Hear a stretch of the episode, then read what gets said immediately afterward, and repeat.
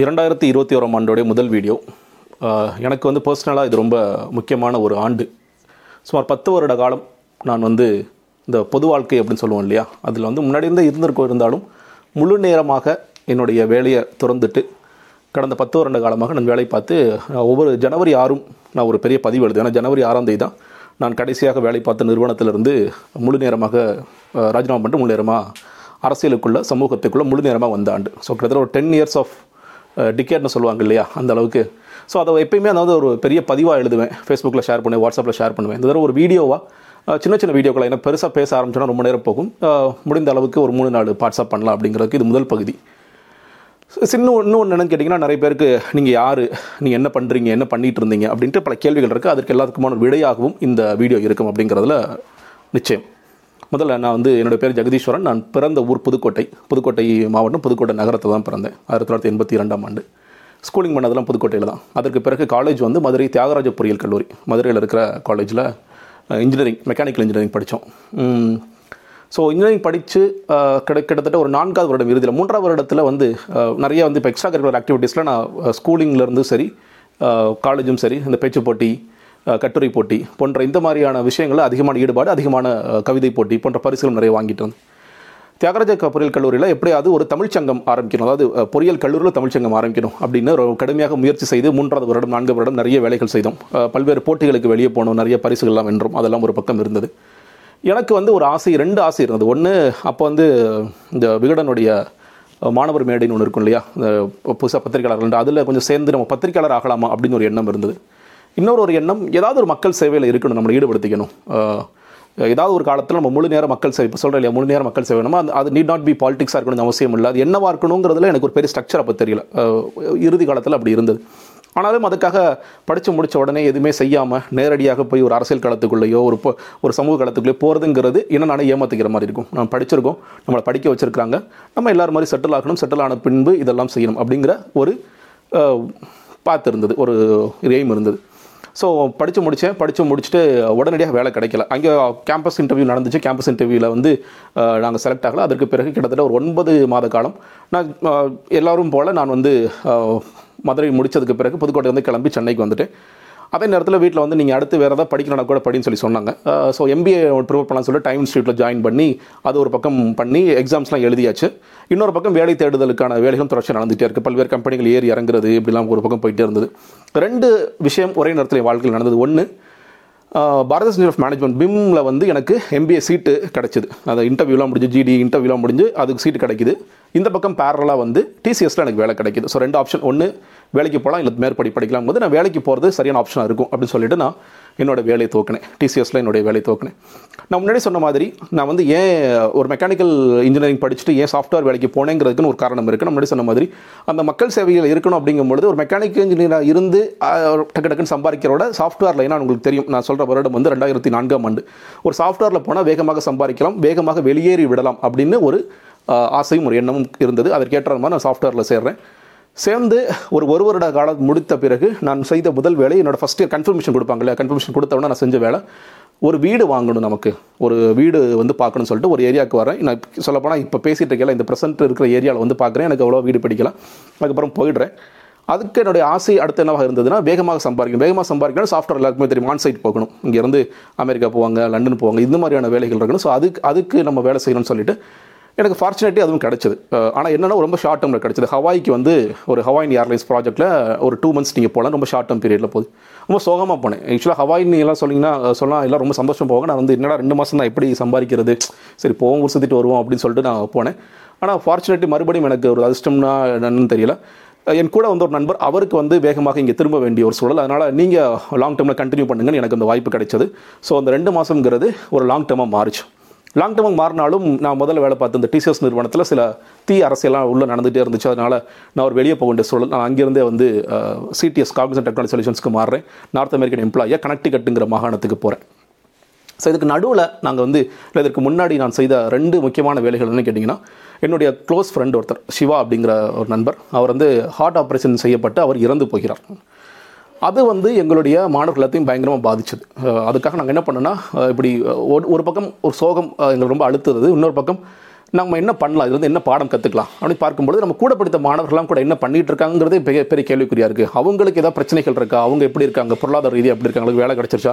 இப்படின்னு பல்வேறு இதெல்லாம் ஏதாவது காலேஜ் முடிஞ்சு கொஞ்சம் நாட்கள் இதெல்லாம் பண்ணும்போது நம்ம ஏன் ஒரு சொசைட்டி ஆரம்பிக்கக்கூடாது? சிவா மெமோரியல் சொசைட்டின்னு சிவா பேரில் ஆரம்பிக்கக்கூடாதுன்னு சொல்லி ஆரம்பித்து அதில் சில முக்கியமான வேலைகள் பார்த்துட்ருக்கோம். நம்ம ஒரு என்ஜிஓ டிப்பிக்கல் என்ஜிஓ தான். அது வந்து குழந்தைகளுக்கான கல்வி எய்ட்ஸால் பாதிக்கப்பட்ட குழந்தைகளுக்கான க உதவிகள் மருத்துவ செலவுகள் உதவிகள் ஹார்ட் ஆப்ரேஷன் யாராவது குறிப்பாக அவங்களுக்கு கல்வி உதவின்ட்டு சின்ன சின்ன சின்ன என்னென்னலாம் பண்ண முடியுமோ எங்களுடைய கல்லூரி மாணவர்கள் இன்னொன்று சொல்லப்போனால் எங்களோட மெக்கானிக்கல் பேட்சால் என்ன பணம் திரட்ட முடியுமோ அந்த பணத்தை திரட்டி எங்களால் முடிந்த உதவிகளை அன்றது இன்று வரை ஏதாவது எப்போலாம் கேட்குறாங்களோ செஞ்சுட்டு வரும். அது ஒரு பக்கம். இது ஒரு பக்கம் நடந்துட்டு இருந்துச்சு. நான் வந்து கனெக்டிகட் போயிட்டேன். ஸோ கனெக்டிகட் போயிட்டு அங்கே வந்து என்னன்னு கேட்டிங்கன்னா நான் தொடர்ச்சியாக ஒரு வேலை செஞ்சுட்டு இருந்து இங்கே நண்பர்கள் ரெண்டு பேர் இருக்காங்க. நந்தகுமார் சிவா சிவான்ட்டு ரெண்டு பேர். அவங்க கூட நான் வந்து மத்தியான நேரம் அவங்களுக்கு இரவு நேரம் இல்லையா பேசிகிட்டே இருப்பேன். நம்ம என்ன பண்ணலாம் என்ன பண்ணலாம் அப்படின்னு பேசி பேசி பல விஷயங்கள் நந்தகுமார் இன்னைக்கு வரைக்கும் எனக்கு வந்து ஒரு என்ன சொல்கிறது என்னோடய வாழ்க்கை தீர்மானிக்கிறதுல மிக முக்கியமான ஒரு இடத்துல இருக்கிற நண்பர்.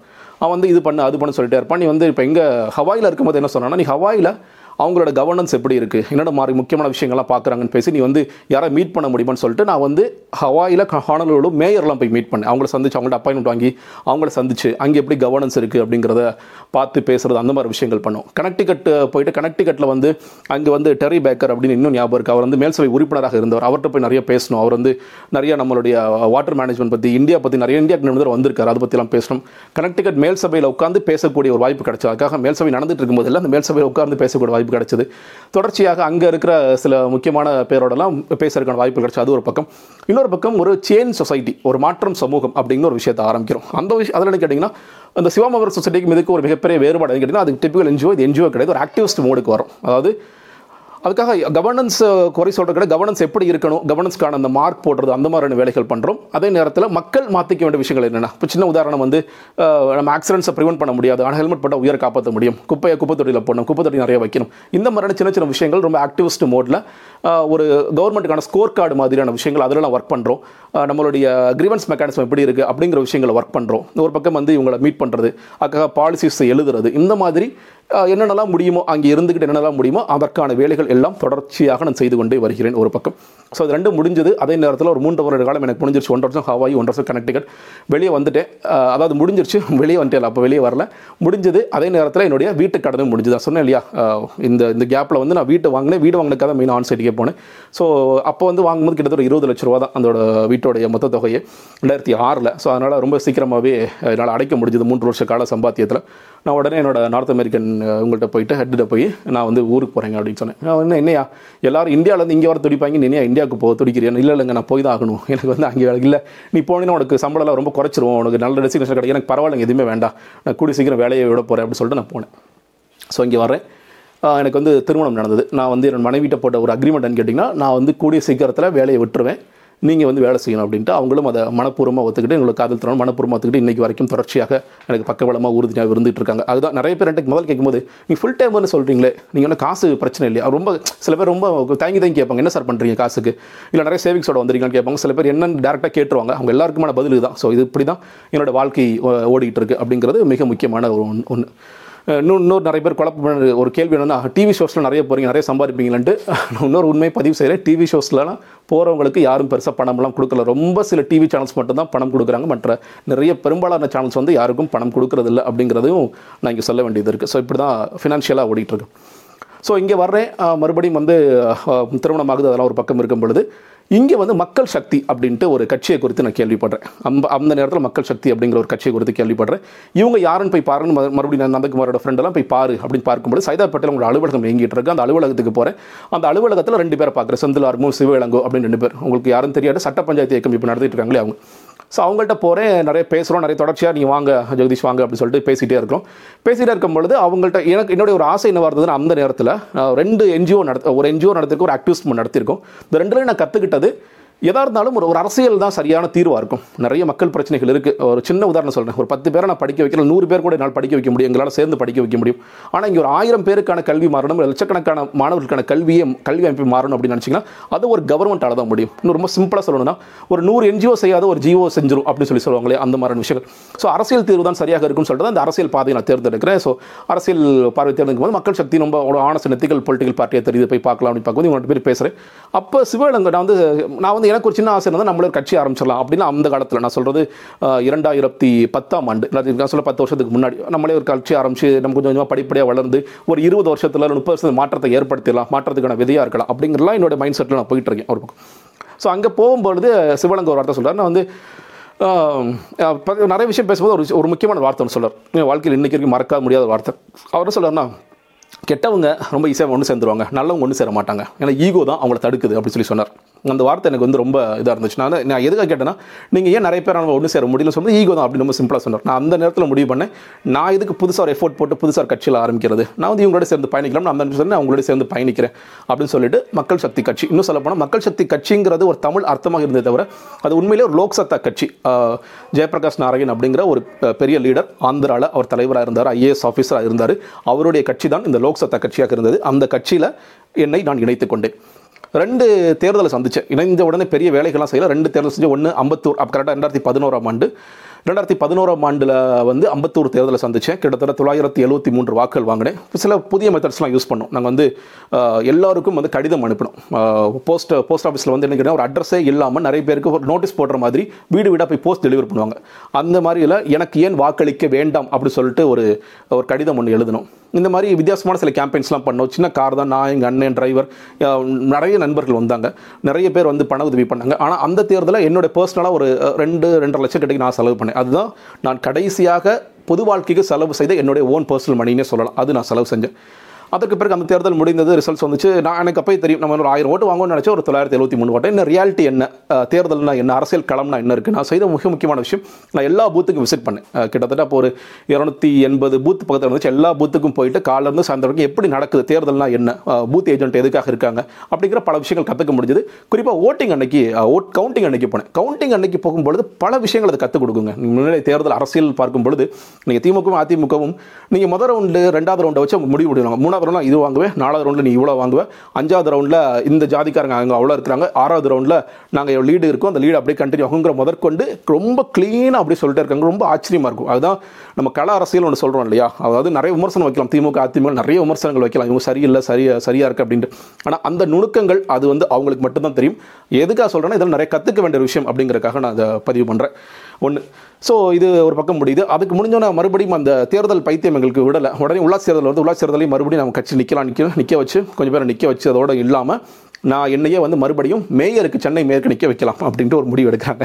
சென்னை மேயருக்கு நின்று சென்னை முழுக்க சுற்றணும் நான் நல்ல வேலையை எங்கள் லோக்சத்தா தலைமையகத்திலிருந்து ஒரு பெரிய வேன் இந்த இப்போ பெரிய பெரிய தலைவர்கள்லாம் யூஸ் பண்ணுறாங்க இல்லையா? பெரிய வேன் தேர்தலுக்கான வேன் அந்த வேன் வந்துச்சு. அந்த வேனில் மேலே ஏறி நின்று நாசு சிவேலங்க செந்தில் இன்னும் பல்வேறு நபர்கள் வந்தாங்க. சில நேரம் ரொம்ப தொய்வாக இருக்கும். பிரச்சாரத்தில் யாருமே நண்பர்கள் இல்லைன்னு சில நேரம் கஷ்டமாக இருக்கும். சில நேரம் நிறைய பிரச்சாரம் வருவாங்க. மைக்கை பிடிச்சி எவ்வளோ பேசணும்? பேசி பேசி பேசி கிட்டத்தட்ட ஒரு மூவாயிரம் வாக்குகள் வாங்கணும் அந்த தேர்தலில் பார்த்தீங்கன்னா மேயர் வேட்பாளர் மட்டுமே கிட்டத்தட்ட ஒரு அறுபத்தி நாலு அறுபத்தஞ்சு பேர் நின்னாங்க அப்படின்னு நினைக்கிறேன்.